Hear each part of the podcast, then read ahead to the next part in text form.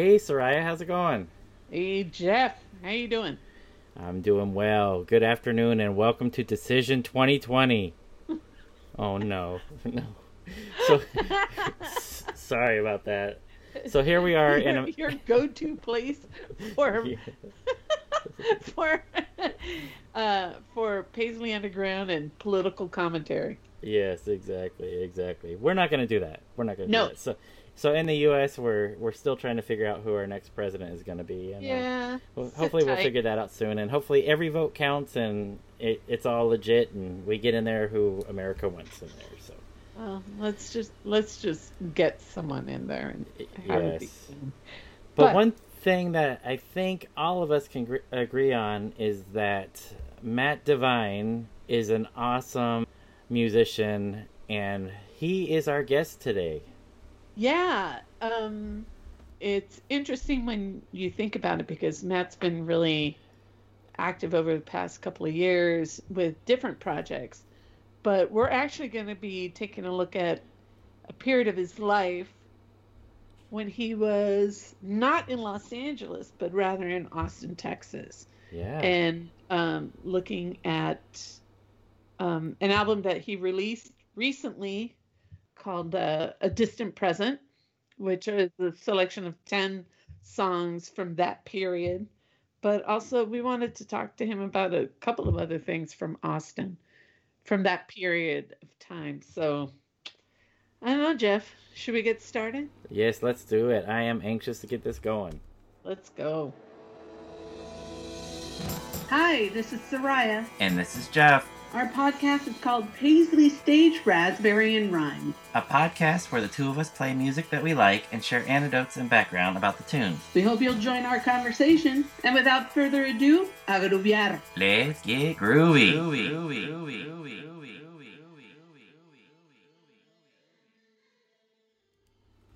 Okay, let's add Matt Devine to this call. Matt, join this party. Hello. Hello, good evening, Matt. How are you doing?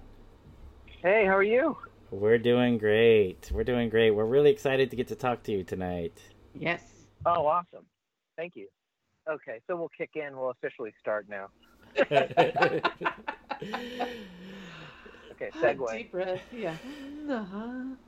No, it, but it, but it is true, Matt. You know, Jeff and I say it a lot. One of the saving graces of this entire time of COVID and quarantining and you know this crazy election is music has been this really lovely um consoler distractor animator uh, encourager. And then you gift us with this album a, a distant present which jeff and i really enjoy. And uh, you know i we want to encourage people to go and take advantage of of the fact that it's out there but it begs the question I, first of all I, I love the the title you gave it distant present tell us why this moment in time this was the right time to release this and to share it Well, thanks for all that. I'm, it makes me feel great that you like it. Um, that's a good question. You know, with with uh, with with calling it a distant present, I recorded this stuff a while, a while ago in the in the you know mid thousands, uh, late or the aughts, whatever we call that decade, and um, it you know calling it a distant present.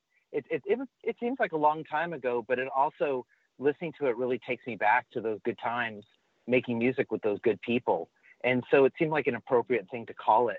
Um, as far as how this happened, um, you know, in this COVID era of just ha- having that time alone to kind of sift through things, um, you know, I, I was inspired by Brad Laner, who's been releasing a lot of records on on Bandcamp, and uh, you know Derek See from the Gentle Cycle, he he his band releases a lot of stuff on on Bandcamp.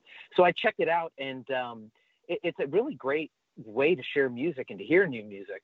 So I, you know I, I I got and learned that, and I, I knew I had this music that I liked that I recorded. So I cracked open the the hard drives and and the laptop and just was kind of put together the best mixes of the best stuff that I had. And it, I, I really felt like it, it, it kind of came together quickly with, with sourcing out the, the stuff that I recorded. And, um, you know, I figured no better time than, than the present to kind of put this out there when, when there's something like Bandcamp to, to release it through. Yeah, we're really glad that you did. And this, it was kind of uh, a surprise, as Soraya mentioned, that this came out. And we know your work with Permanent Green Light, um, w- with Medicine. We've talked to you about both of those projects. And also, you were also involved with Possum Dixon um, a ventilator, and elevated lines that we want to talk to you a little bit about later. Um, so, was this um, these songs that you that you've released as a distant present? Was it any different than any of those other projects? And can you tell us about the people that you collaborated with on this project? Yeah, absolutely. Um, I think what made it different was, you know, I've always kind of moved at my own, uh, on my own time table with with with music on my own that's outside of a band uh, per se. Um, even with Ventilator, um, it, it, it, it, was uh, just I would do it when I when I got and when I got something done was when it got done. Um, but with this, it, there was really no ambition involved with it whatsoever, and that was a real liberating feeling of just I'm meeting these great people in Austin who are really talented, and songs are happening, and I'm going to record it at home and a, a lot of the songs were recorded in the bedroom that became my son's bedroom after he was born. So, uh, it, you know, when I listen to it, it really takes me back to being in that space and feeling in that time when so much great stuff was was happening and about to happen with the birth of my son. And uh, you know, on a personal level, you know, listening to it really takes me back to that. Um, and again, spending time with the people who I made the music with. You know, uh, I wrote a lot of songs with Carrie Clark um, from, uh, who who I was was in a band called 16 Deluxe with Jeff Kopis, who plays on the record, and they're they're friends. And uh, one of those one of the songs I did with Carrie and Jeff is on the record. Um, George Duran is was in a band called the Summer Wardrobe, and he does a lot of session work in Austin. Uh, at one point, him and John Leon, the pedal steel player, and John Sanchez, uh, guitar player who plays on one of the songs, uh, they they backed up uh, Roky Erickson um, and so George plays on a number of songs of drums, and he was kind of the anchor of a lot of um, the, momentum of kind of like, okay, I'm recording, I'm making songs, and it's sounding good. Um, with uh, other folks who played on the record, um, Jeff Lash was a guitar player who I met in Austin. I saw him in a band and, and, and just thought he was an incredible guitar player. And I didn't, I, and then I, I never met him that night. I'm like, who was that guy that played in that band? So I would ask people around Austin, hey, I saw this band at the Continental Club. I don't know who they were, but there was this guy and he looked like this and he had this type of guitar. And so I finally met him and we would just hang out over guitars. And that's how Runways High had happened was kind of just by hanging out with Jeff and coming up with chords and, and, um, and talking about the bands that we liked. And then let's see, um, Byron Reynolds who uh, I played with in Ventilator and Possum Dixon. He's on two songs, and uh, and then Tony Scalzo from Fastball plays piano on a Happy New Year. Wow, wow. So this was really, you know, it's really refreshing to hear this because it sounds like it was pure passion. You know, just what you wanted without any pressure, without any necessary direction. It was just I like the collaboration. I like the song, and here and here it is. And I recorded it at home. I mean, what good vibes are in Desmond's bedroom as a little baby? That to have you know these music vibes in the room. That's just a good yeah. setup, no matter what. so it was just pure passion, man. Yeah, I, I would say for sure with just making music and not really caring where where it winds up. But then the flip side of that is it doesn't get released for 10 or 15 years and then you're the one who releases it on you know what i mean? Right. it, it, there's a flip side to it for sure but i have no problem with that whatsoever because I've, I, i'm proud of the record and like i said it really brings me back to um, to a lot of happy memories. Nice nice. Well if you don't mind matt we wanted to see if we could just quickly run down the track of songs and see if you can uh, tell us a little bit about each of the songs if you don't mind um, the album starts off with Runaways Hide, which, as you mentioned, you co wrote with Jeff Lash.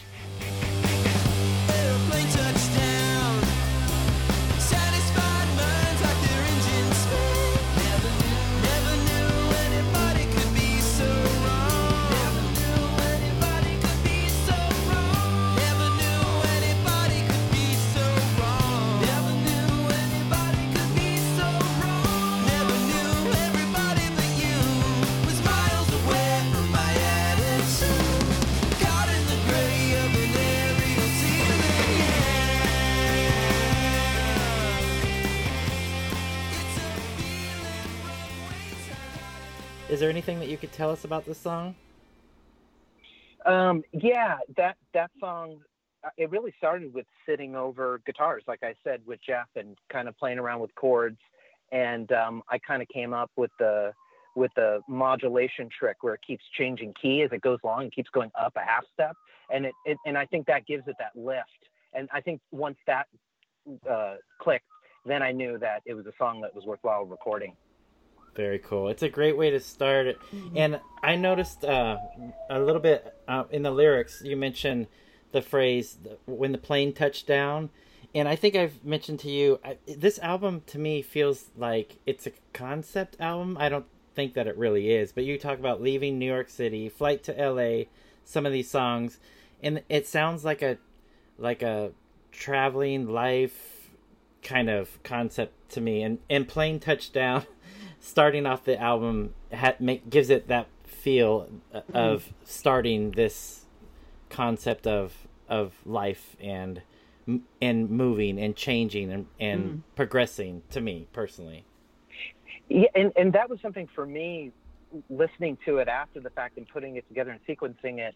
Um, uh, uh, travel or, or uh, you know relocation. If, if those are themes, I do see that pop up throughout it. Um, like Wheels, um, for example, that's about my my dad having a stroke and and the time that I spent with him afterwards. And, and so in some way that had that that relocation thing of knowing he's he was going to move on in, in the way that he did. Um, so yeah, I, I agree with you. It wasn't intended to be a concept record at all, and, and I don't think it is per se. But I think there's a theme, certainly because I, I literally moved and relocated to Austin. Um, so so that that was part of it too. And then the second track, Rail, you've got this badass line in it. I think this city's so cold hearted. Nobody's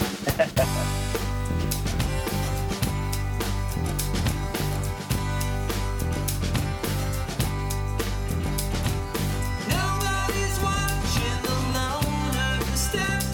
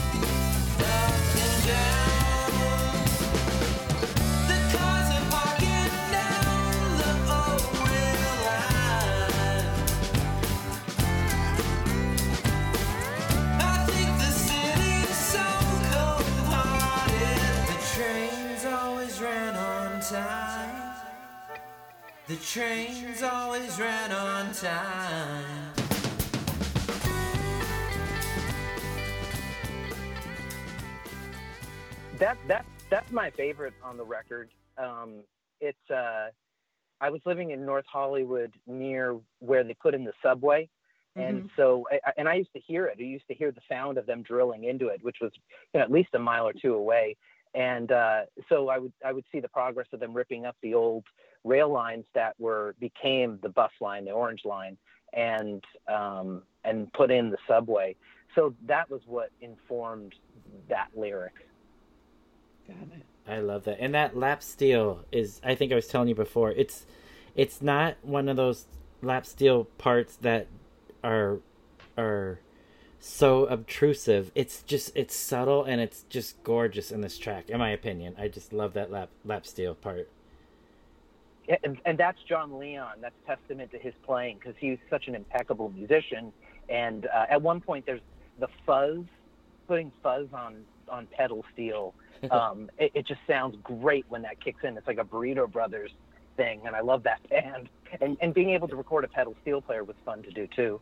Yeah, yeah. So did he also play on the next track on when you do a cover of Beck's um Lost Cause song? Is that also? Yeah, Yeah. Okay. Yeah. and Happy New Year. He's on on those three songs. Right, Okay. right. Yeah, so I was really glad that you did that cover of the the Beck song "Lost Cause" uh, because that 2002 album "Sea Change" is my absolute favorite Beck album, along with the 2014 Morning Phase album that he did. So it was really nice, and your interpretation of the song is just gorgeous. And with that lap steel, it to me it it feels like Austin. Oh, thanks.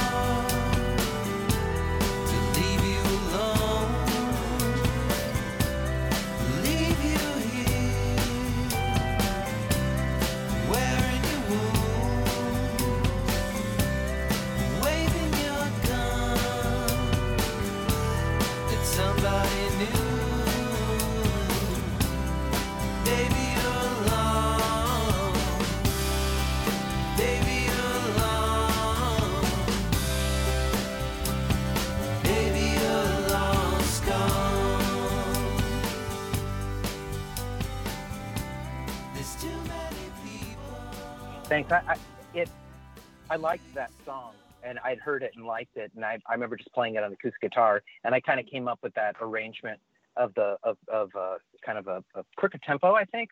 Um, and uh, I, I you know with approaching something like that it, it's kind of like thinking of how the Byrds would approach these Dylan songs where they would prettify them and just add harmonies and and and kind of tighten up or maybe make it a little brisker. So I think that that might have been an idea that I had for that arrangement. And then Happy New Year. Yeah. This, has to be a theme song for for, for, for New Year for, from from now on for me. It's gonna be a happy new year. And the ground's just as cold as yesterday. And the nights seem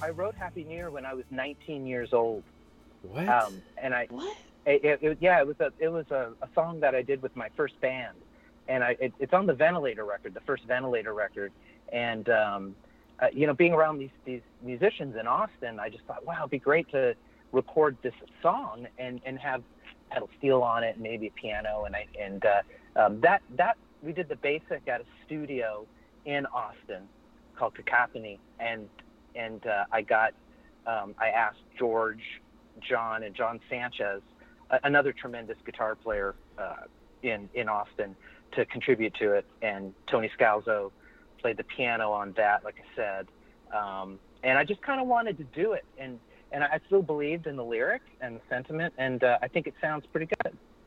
We yeah, agree. Yeah, totally. We totally. agree. So then, if this was an LP, this would end side A or side one is compilation tape where you sing "You Are Several of My Favorite Tunes."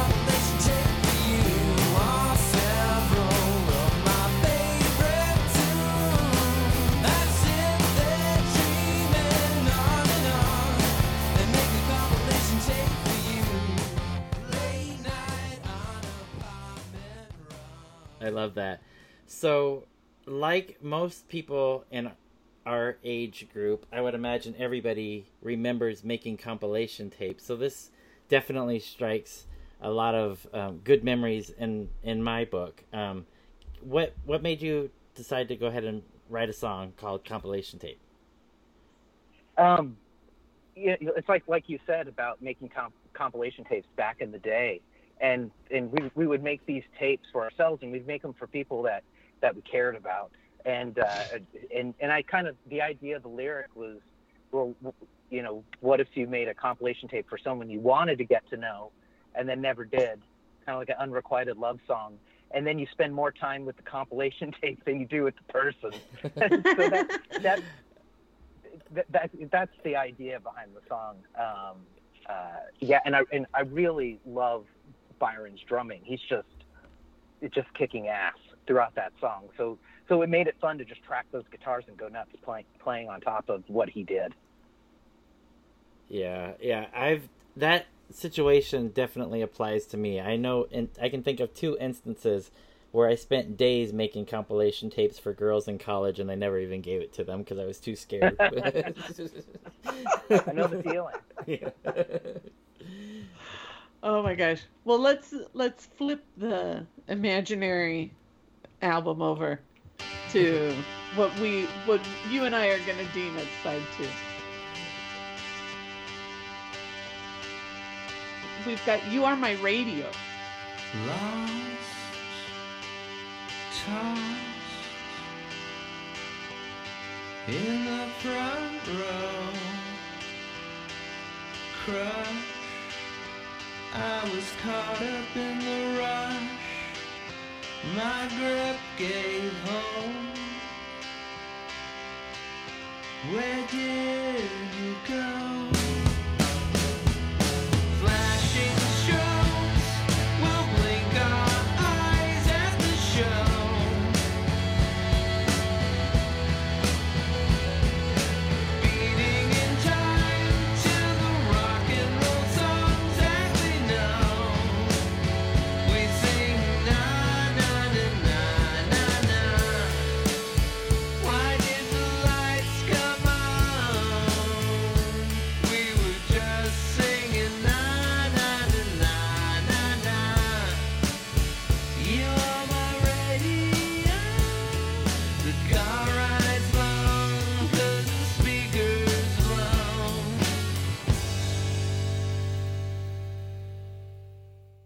And this is uh, the arrangement of the song to me is really really intriguing. Talk to us a little give us a little ba- background about this song. Um, this song was one of the first ones that I co-wrote with Carrie Clark, and Jeff Kopus helped too with the music. And um, you know, writing with Carrie was great when I was in Austin because we we would really talk about well, what is this song about?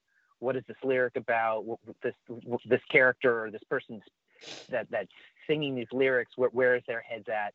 And so with, with with you are my radio, the idea was and this is from my perspective of it, is like when I was a teenager and I'd go to Hollywood Palladium to see a show, and there would be all that energy, and then at the end they would just kind of flip the lights on, and you'd be like, "What? What just happened? We were in this space, and now it's like you know, the, now it's time to go."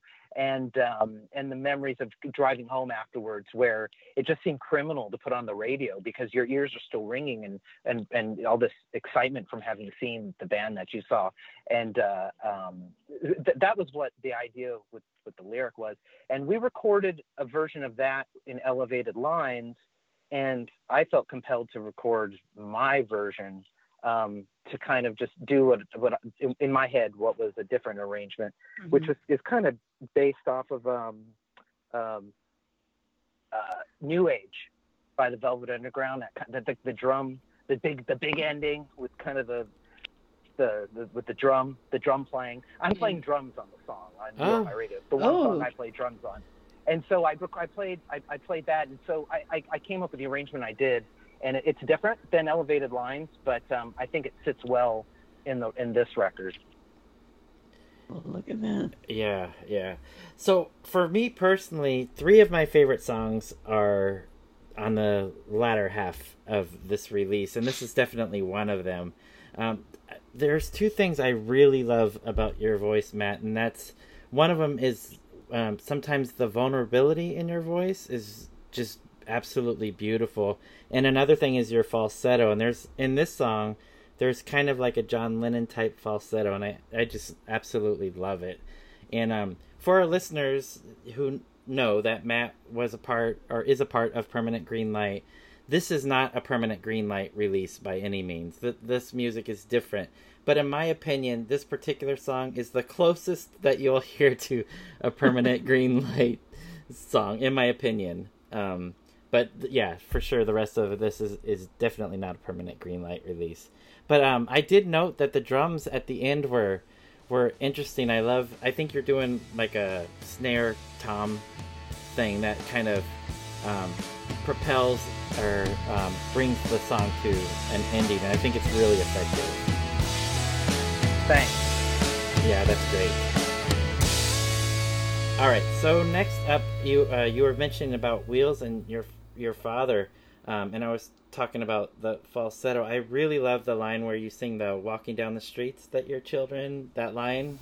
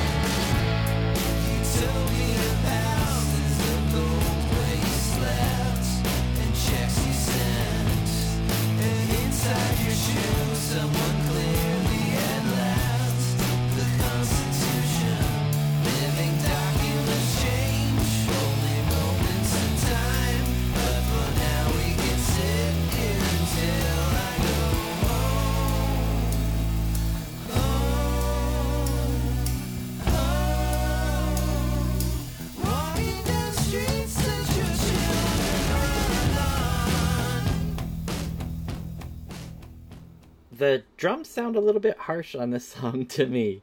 Um, Yeah. But Yeah. is there? Yeah, uh, and- was there a reason aesthetically that you decided to go that route? Um, that's a good question. Let me think about that. Um, first, thank you for all the kind words on, on the, the previous song we talked about. I appreciate that.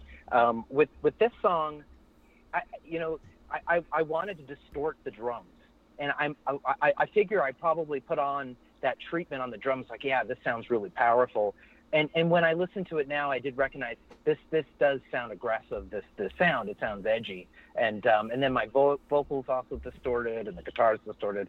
So um, like I mentioned, it's about my father after he had a stroke. You know, he he he would we, we would talk and we'd sit together and he would just say far out things and you know he would be looking at me and I'm like, does he know who I am?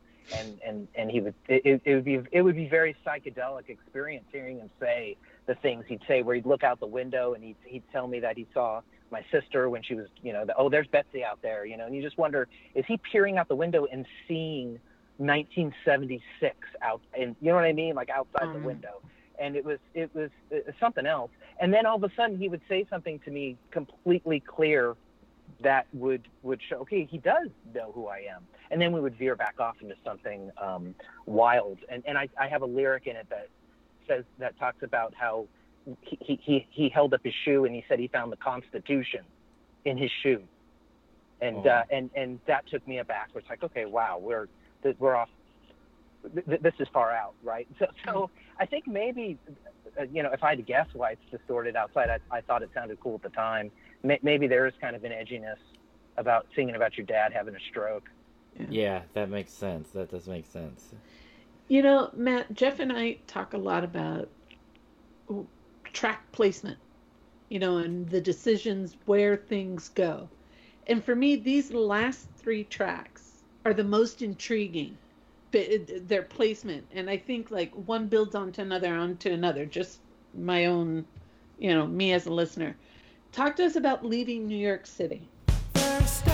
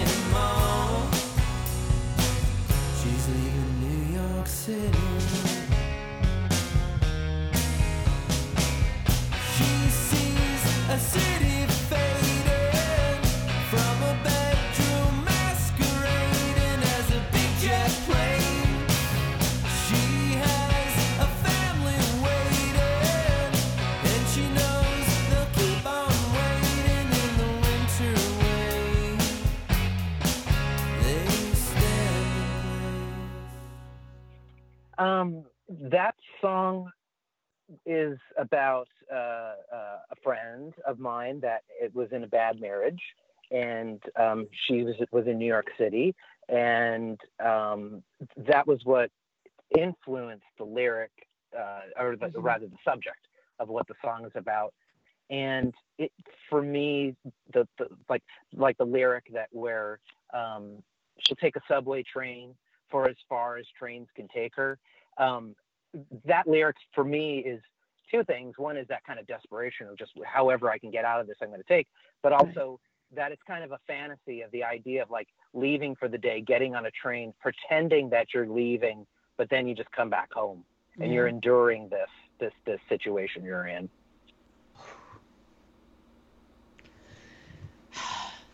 Yeah, you know uh, it's a it's a now hearing the explanation it's like there's even more vulnerability in this song Yeah. Yeah. And I definitely think it it comes out in your vocal delivery. There's I think there's that that vulnerability that I love in your voice really shines on this one. This is my favorite song by the way, Matt. I think I told you that I absolutely love this song. It's great. Um I don't Yeah, I, thank you.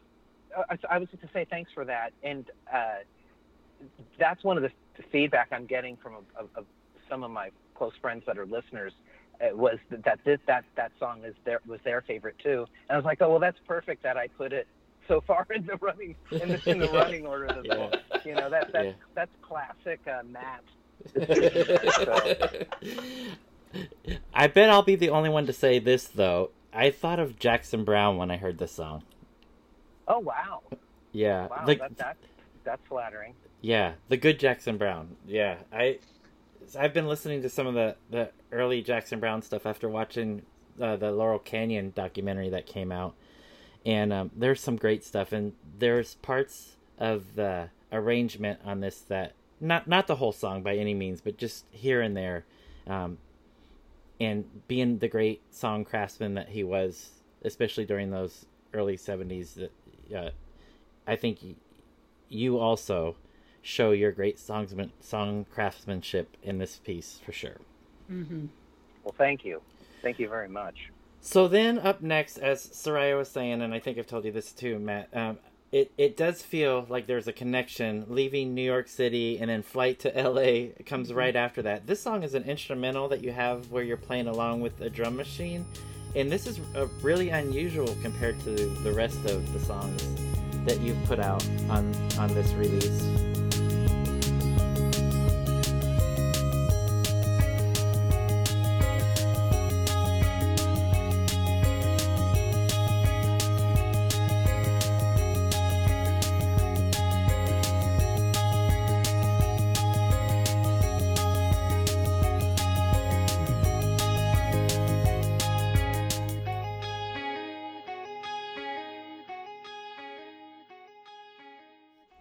How did this one work its way in? Well, around that time, I was doing a lot of music on my own that sounded like that. And maybe this goes back to that total lack of any sort of seriousness with, with being ambitious about coming up with a certain, you know, style of music that's consistent through, you know, I, I guess I wasn't thinking in the terms of, of an album when I recorded these songs. Um, but I, I, I, when I was going through all the, the mixes or the masters or whatever you want to call them, the files, I, I found this and I listened to it. I'm like, okay, this is this is cool, and this captures that side of what I was recording at the time. And it was titled "Flight to LA," and this is 2009, I think, when I recorded it. So when I recorded that song, and so I thought, oh, well, this is cool. I'm going to put it in the playlist, and it's going to be one of the songs. And then then it just kind of filed right in there and made sense after leaving New York City. So it was kind of an organic thing that it, filed in. and and and made sense and sounded good. And I, I think it's a good break too before the album ends. That that Yeah. that that song happens. I agree. I agree. And then we've got track 10, Take It Away.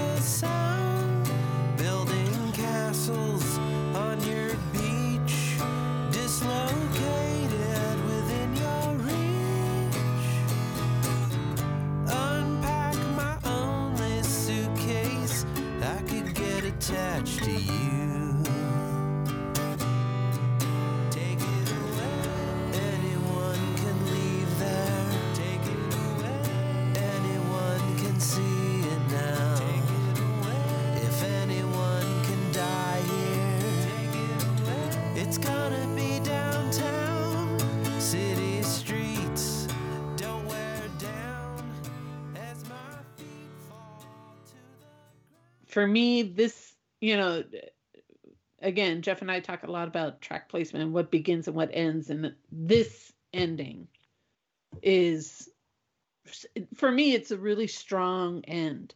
And uh, I mean, you've really taken us on a journey on the, you know, that's how it felt to me. And Take It Away, I think, is just this really great culmination of this album. Where did the inspiration for this come from?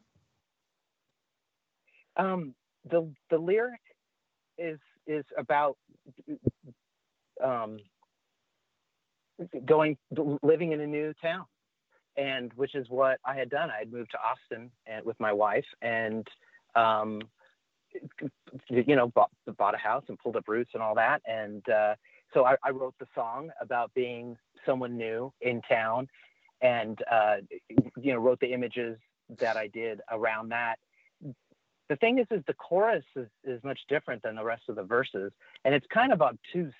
And, and again like i've said I, I would listen i'd listened to these songs for the first time in years.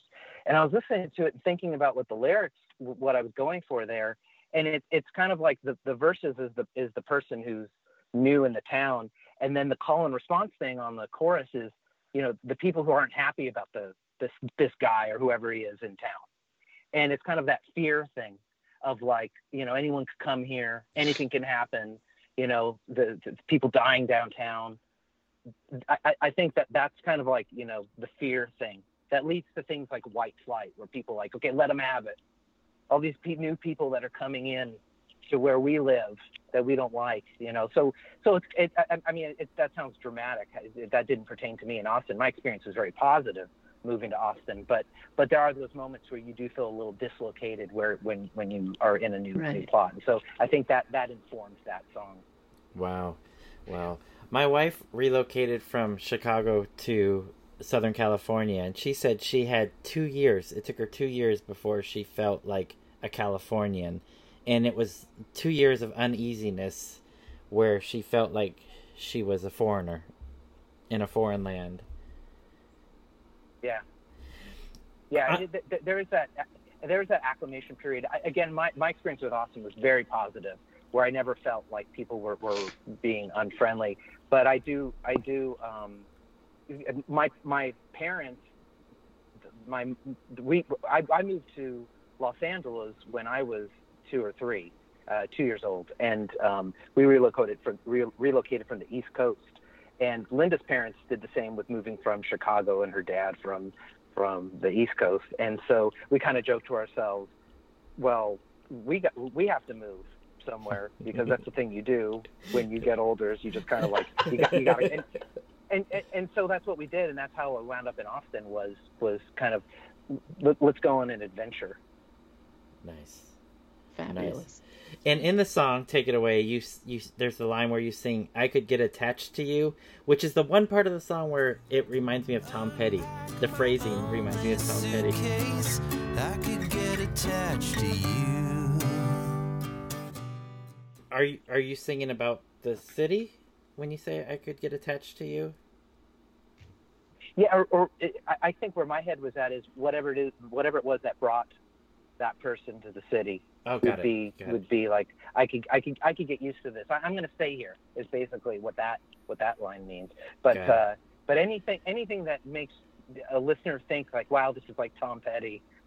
That's a huge flattering thing because I'm a, I'm a pretty big Tom Petty fan. It, the song certainly does not sound like Tom Petty, but that phrasing of that one line always yeah, reminds yeah, me of Tom okay. Petty. Well, I have that. I have that one line that sounds like Petty. So I'm good. I'm good. And speaking of the one line, there's a there, there's a one part where you quip, "This is too fast." Like you're saying to yourself, like I and I feel like, are you playing it too fast? What what's that about? This is too fast. Take it away. Anyone can leave there. Take it away. Anyone can see it now. So so that song is I, I had recorded different versions of that song in different tunings and different capos and um, uh, so I had recorded that song and I was singing backup vocals and it, it, there was something musical happened at some point where I said this is too fast like note to self when you finish this fix that so I left it in the, the, the, the comment, and it's just it's, it's just kind of funny, and it uh, and it, it, it, it just it just seemed to work in its own weird way. So Yeah. it, it's in there, and and I, I can't remix it. The Oh. session that I, I recorded with, if I wanted to take it out of there, I couldn't. So it just kind of like you know, and, and that was the nice thing about work. I'm telling you, releasing a record 10 or 15 years after you record it is, is a really positive experience because you do, you're not plagued by these indecisions of, well, what if we mix this louder? It's like it's done. These mixes are done. So that was one of the songs, well, all of them were where just like, this is it. This is where, where things landed, and, and I'm cool with it. Because I did spend a lot of time on the on the music, making sure that it hung together, and I was doing getting getting the sounds that I wanted, and in the right key for my voice and whatnot. So so um, yeah, there was a lot of work went behind it. So it sounds like it was a really liberating process putting this out 10 to 15 years later where you go, you know what? It's if it sounds good it, to me, I'm done. No like not overthinking it. Yeah, there was just, and, and especially with Bandcamp, where you can just kind of release a record, and and uh, uh, there's no kind of the machinations of of the music industry, uh, for better or for worse. There's a lot of good things about having someone else release your record. They pay for things, and they ideally let people know it's out there. And so um, I don't have to worry about any of that with this. Um, so so it, it was just I, I- yeah, I was very happy to, to, to be able to have it see the light of day in the way that it has with, with me just putting it on Bandcamp. And then thank you guys for, for wanting to talk to me about it. Yeah, absolutely. So um, there's no physical release. If it, anybody wants to get Matt Devine's A Distant Present, you can get it on Bandcamp. Only $7.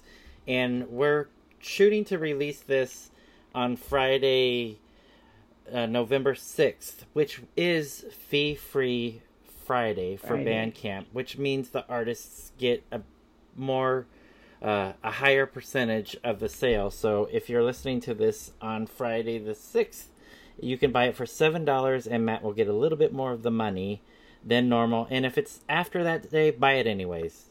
Matt, Matt will get a, a few you pennies. won't you won't regret it. Oh yeah, you definitely you won't, won't regret, regret it at all. But but Matt, we did want to um, not stop there if you don't mind. We wanted to talk more about your Austin years, and you mentioned uh, your time with Carrie Clark and with Elevated Lines.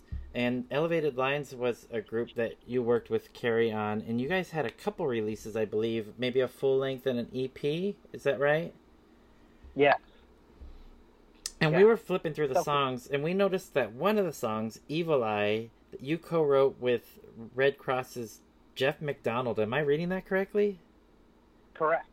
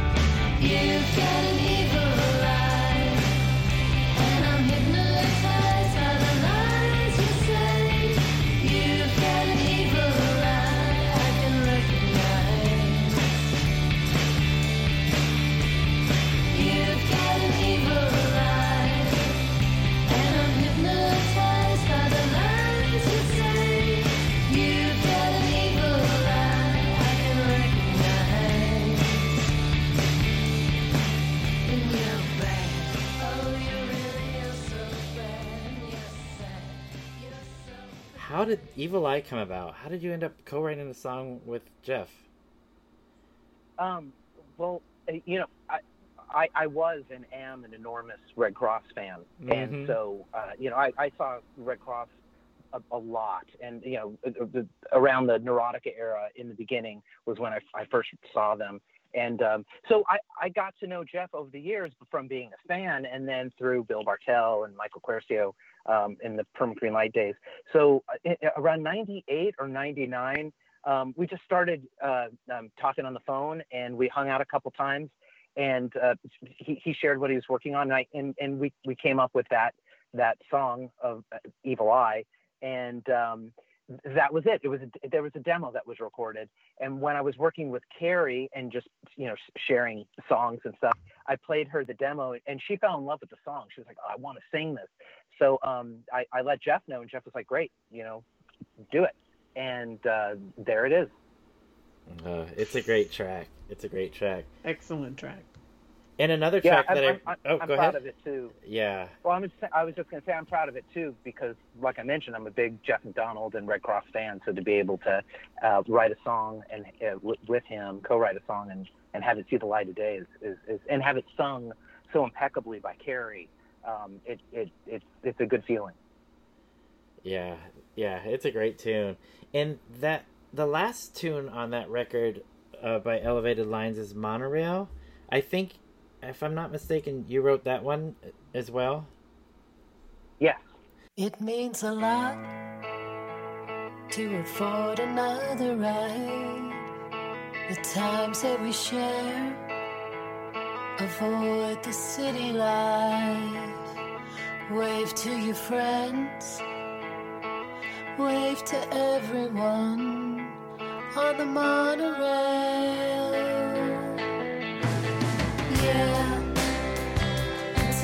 But we haven't spent is time we are going to spend together.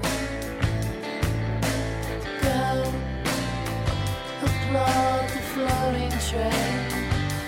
Never felt this way But they only clap goodbye to empty trains.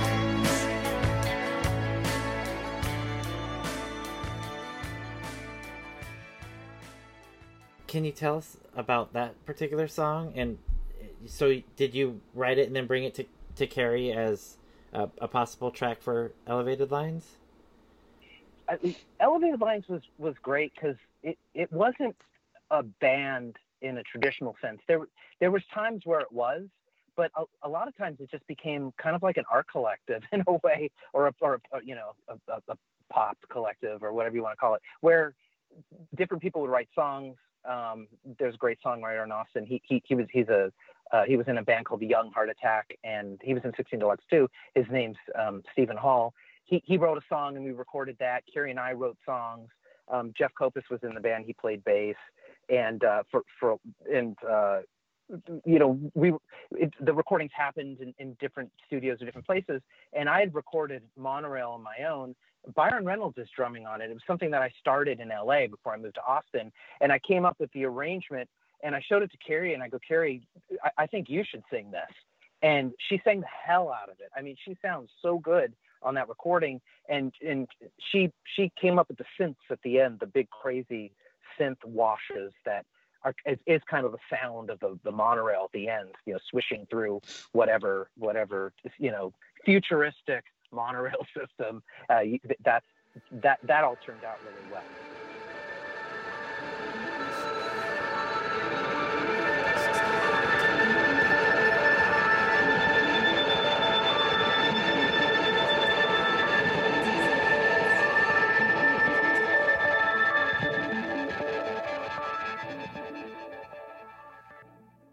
In all of these years that you were in Austin, it sounds like you were pretty productive writing and recording music. Would you say? I, I mean, yeah. I mean, again, there's, there's not a lot of ambition here.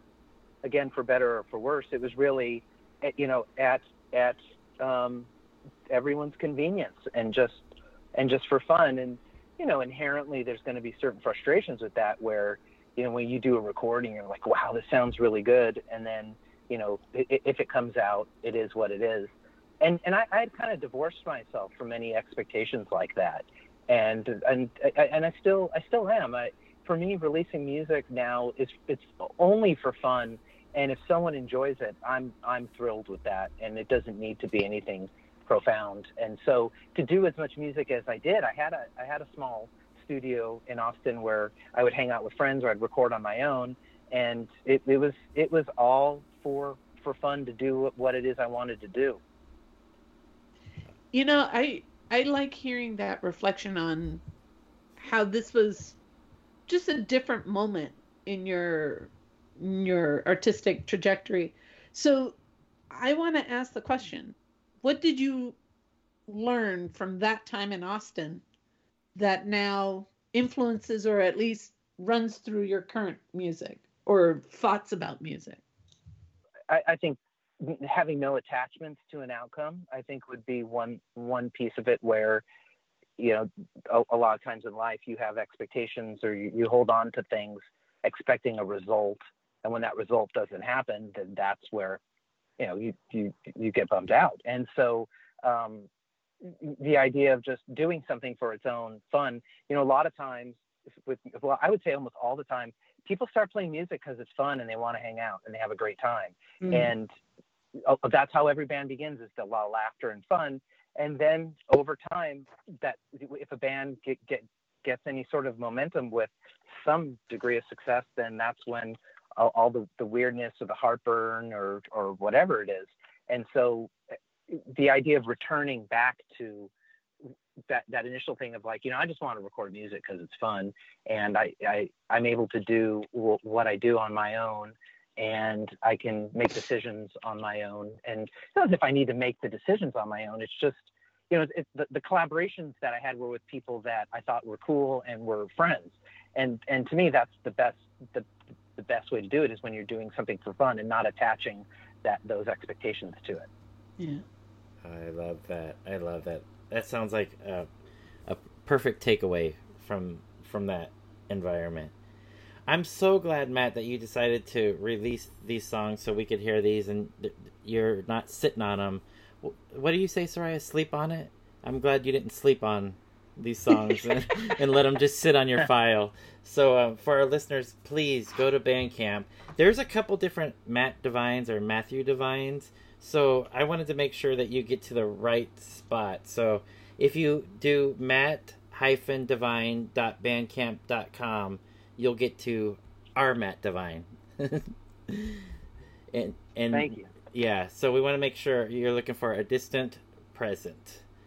And um, could we possibly see? You mentioned Brad Laner, who I think releases a Bandcamp release every other day. Can, can we uh, see uh, perhaps another Matt Divine release on Bandcamp? Are there more songs that Um, are on that computer? There are for sure. Mm. Um, I, I definitely did did when I put this together. I, I picked what I thought was the best. You know, in this COVID era, because we have all this time on our hands, considering right, Right. you never know. All right. Mm, okay. Well, like with this election, I have hope. Yes.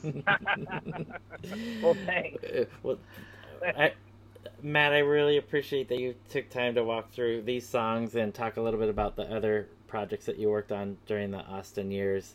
We're huge fans, as you know, and uh, I'm again, I'm so thankful for this release. Uh, a distant present is is an amazing release. I love these songs, and uh, just really happy that you took time to walk through it with us. I Yes. really appreciate it. Well, thank you both for having me on. I, I, I'm, I'm glad you like the record, and and I appreciate it very much. All right. And we'll But have you back on for that it. next release.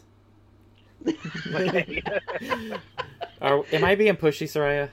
Uh, Matt's not going to let us within 200 feet of his laptop, so I think we just need to be quiet and walk away. but thanks again, Matt. Great album. Thanks, Every, guys. all our listeners should definitely go get it ASAP.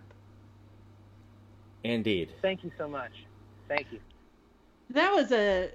First of all, it's always nice talking with Matt. Yes. Um, and you know, Jeff, I I find it really interesting that we've had in the span of what, like three episodes, we've talked to two different people, Steve Wynn and Matt Devine, about a particular period of their artistic production. And I like listening to them talk about what those years mean to them and how their playing or writing or arranging just was different during that time. And I, I, I like hearing those reflections. So it was just really neat hearing from Matt. And also, I thought it was really cool that uh, quite a few of his songs saw different interpretations while he was in Austin. Yeah. That was really neat. Yeah, I definitely think you can hear the influence of that city. Um, Yeah. As most of our artists that we talk about are LA based, and you can hear a lot of LA in the songs. But in this particular release, when Matt spent that again, and you referenced Steve Wynn, that decade that Matt spent in Austin, you can hear it particularly with on the the Beck track and on Yeah. Ra- Rail. I and maybe it's because there's that lap steel part in there, but it feels like Austin to me, and um A different vibe. yeah, different It's a vibe. Yeah. completely different vibe. And I mean, all artists talk about how, you know, whatever they recorded when they were maybe first on the scene and then move forward 20 odd years, they change, you know, no one's ever the same. And that's why this, I, you said it at one point, you're all, um, about, um, sorry, the cat is digging into my leg. Um, you said this is the most PGL sounding, but it's not a PGL track. And that's the thing. It's like, yeah, you never let go of your influences. You never let go of who you are as an artist. But this record, all these tracks, are definitely like a reflection of all the different people that he was working with and meeting and getting inspired by. It is an Austin record. Yeah. Yep. Yeah. And I love when you guys were talking when you asked about the release at the beginning and Matt was talking about the title with a distant present and his explanation with that. It's and again it ties back to that that time and as he's listening to these songs it reminds him of that period of his life and just brought him back to to that time that was a little while ago that he's a little bit removed from at this point but it brought him back that period of time to the present and so i love that a distant present Yeah. and and and th- that name and the meaning that it has because of um, what he shared with us today I, I think it's really interesting to hear him reflect on this album. And like there's this very very evident joy, you know, where he said uh I wrote down what he said because I he said there was no ambition whatsoever with these yeah and you know, at first it was kind of jarring to hear it because I'm like, what, what the hell do you mean there was no ambition? Because it doesn't sound like a lackluster song. Like No. when he said it initially, my he caught my attention, but as he explained, he said, "I did it because I wanted to. I did it because I liked who I was working with, or I wanted to work with this person." So there was no agenda. It was just a song, and I did it in my house, and you know, I d- there was a joy about it, and with that joy came no connection, no agenda, just do it. And he can still talk about it in that way, you know. I mean, we've seen him. He's an amazing musician.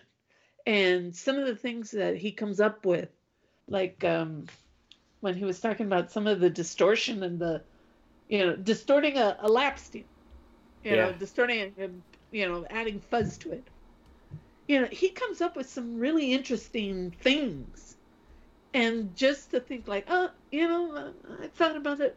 I'm going to do this but there's no ambition, you know, to it. There's no thought. I just said, so he was free to experiment. Free he was to free experiment. to take it wherever he wanted, and that's what I think is really interesting about this release. Is like there's an undercurrent of just joy and experimentation and just seeing where it goes. Yes. And I think that's really refreshing. And, you know, we've talked to a number of different people and different bands. And when they talk about the projects that they were fully invested in, that reflects their spirit, y- it, you can't you can't help but not love the songs because you feel that you get it and this does that Yep, absolutely. It does translate as a listener. I can feel that, and hearing all this, um, the inspiration behind the songs, and uh, just his overall feel, it it just makes this some even that much better as a listener. So, thank you for spending this time with me as we talked with Matt. I appreciate it because it's a it just makes this this experience of listening to this that this record that much better. I'm glad we did this, Soraya. Oh, me too. And for those of you listening, if you haven't done so already, go get it. Bandcamp, Matt Devine, Distant Present. Yes. You won't regret it. Seven dollars. Seven dollars. Where are you going to find an album for seven bucks? Exactly. Where you don't have to pay for shipping and taxes as well. Yep. Hello, and you support artists that give us good music. Absolutely. No brainer. Do it. Do it. Go get it. Uh, on that note, we better say goodbye so they can go go purchase the the album. Gente a. Groove on, Paisley people.